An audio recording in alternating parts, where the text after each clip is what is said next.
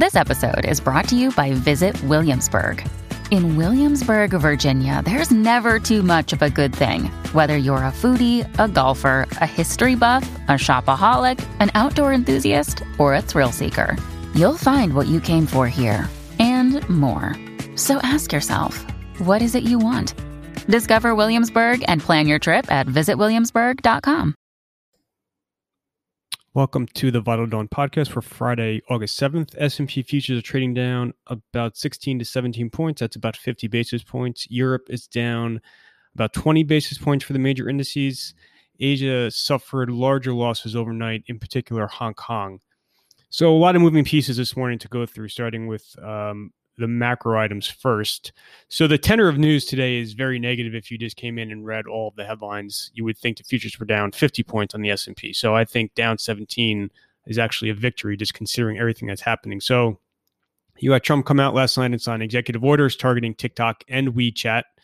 You had um, the White House is proceeding with a plan that will um, force the delisting of Chinese firms in the U.S. if they do not comply with American accounting laws.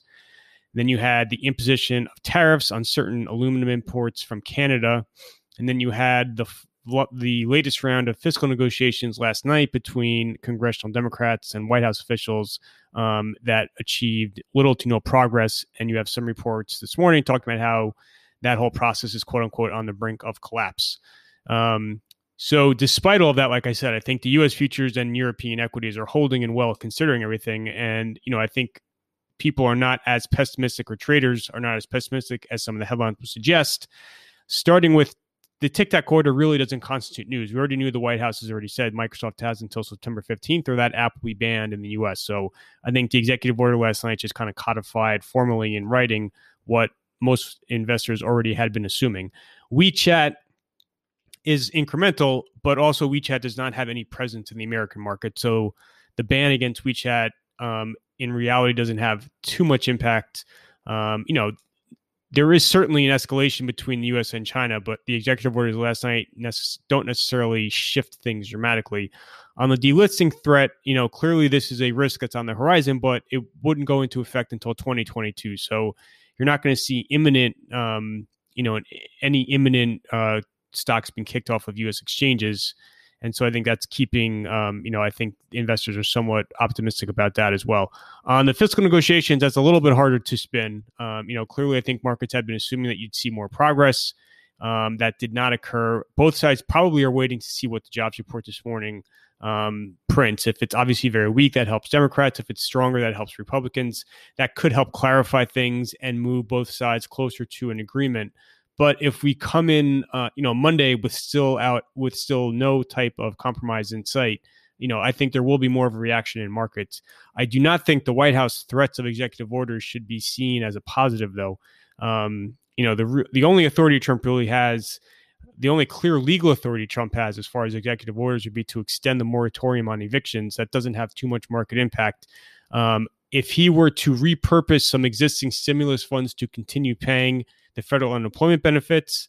Um, that is a very murky um, legal area. And then, as far as suspending the collection of the payroll tax cut, that's even a larger logistical and legal nightmare. So, um, you know, to the extent he issues those executive orders, we could see that happen today. I don't think that's something markets really should celebrate. I think, again, those um, the ones the market really cares about the federal unemployment benefits and then um, this, the payroll tax I just think it, it's going to create. Um, it, there's no clear legal authority for him to do that, and therefore, I don't think the market should really celebrate. Um, on the Canadian tariffs, again, you know, Tariff Man came back last night. Um, you know, I think most people assume this is just a political ploy. He did it in Ohio, critical Midwest state. Um, it's relatively minor in the grand in the grander scheme of things. Canada has says it has said they will retaliate. Um, so most people assume this is kind of just a, a, political move into the election rather than the resumption of a broader um, tariff campaign. Although you know, like you know, I think shaping up not to go off on too much of a tangent. I wrote about this, but you know, if you kind of look at what like happens after the election in November, um, you know, I think it's shaping up almost to be a lose lose, whereby you could have Biden come in and and dramatically restructure the tax code and and and the regulatory um, landscape. And then, as far as Trump is concerned, he's delivered a lot of everything he can for markets as far as tax reform and deregulation. And so I think a second term would be dominated by, um, you know, I think issues and matters that are closer to his heart, namely trade and restructuring the, um, you know, the entire global trade landscape. I think that his instincts um, have been held in check by the upcoming election, but without any other elections in place, um, I think you'd see a, a more aggressive trade campaign in a second term. Um, so again, not to go off on too much of a tangent, I wrote about that yesterday, and I have links to everything in the piece this morning. Um, but I think that certainly should be in the back of people's minds that there's not necessarily any real great outcome for the election coming up. Um, so those are everything on the macro front. Just looking out on the calendar for today, obviously jobs are going to be very much in focus.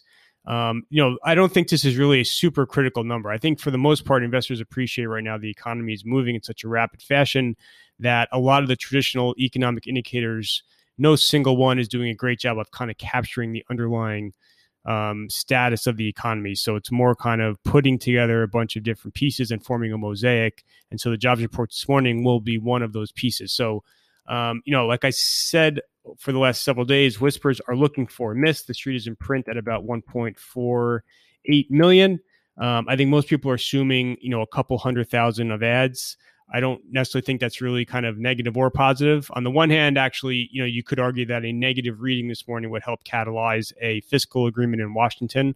So I think most people, you know, if we do see a very a very soft number this morning, um, you know, you may see some knee jerk weakness, but I actually think that could then be a positive. If you see a very strong number, uh, you know, I think that's going to create more of a stalemate in Washington as far as the fiscal agreement. So um, you know, I think kind of the optimal outcome for equities would be something around 150 to 200,000. Um, that's not too weak to suggest a sharp reversal, um, but it's low enough whereby that could help push both sides towards an agreement. Um, so that is everything on the macro front. You had a ton of earnings out last night um, in the U.S., and you have a lot of moving pieces. So if you look at these kind of growth momentum names, these mid cap growth momentum names, that had super high expectations. A lot of them are failing to meet those expectations. You're seeing pretty sharp declines. So Datadog is another one out last night. Um, you know, on an absolute basis, the numbers were fine, but that stock was getting hit very hard last night, and it's probably going to see further weakness this morning. Um, anything that's touching housing is seeing extraordinarily strong results. You had a couple of examples last night. Um, that's been a huge theme throughout this entire earnings season housing and autos are both doing surprisingly well at the moment. Um, you certainly, especially housing, um, you know, you're seeing just an absolute, um, you know, the trends are as strong as they have been since mid 2000s. You had a lot of travel linked stocks last night, so Booking, Trip, Uber, Yelp. Um, you know, all of them are kind of sending the same message. They saw an enormous decline in business in April. Things have picked up since then, but you know it's still very very very weak and the message is that you are not going to see a normalization in travel or a return to pre-pandemic levels for years and years and years. Um, and, I, and so booking was another example of that. Um, you know you can see it in tripadvisor. Yelp made an interesting comment just talking about how they've seen a softening in july um, given the resurgence in covid cases. Uh, so those are the major earnings reports. And just circling back to yesterday in the US, it was a very kind of peculiar session whereby it was very, very boring and quiet until the afternoon. You saw this very strong rally in the market. Um, you know, it was very much driven by growth. So it was, uh, again, a very lopsided market. But even within growth, you're seeing this uh, a, a discrepancy form or a dichotomy form whereby the, you know, the largest super cap companies, um, you know, Facebook, Google, Apple, Amazon, Microsoft are all continuing to trade very well. Facebook was the big standout last uh, yesterday. But you're seeing again those mid cap momentum names are really coming for sale aggressively.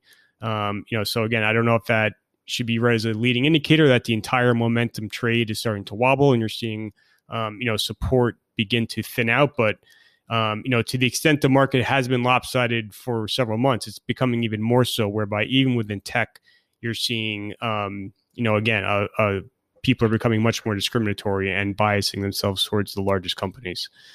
So that is everything for today. Um, I sent around the latest bull versus bear piece yesterday. Um, just again, giving my thoughts on the market.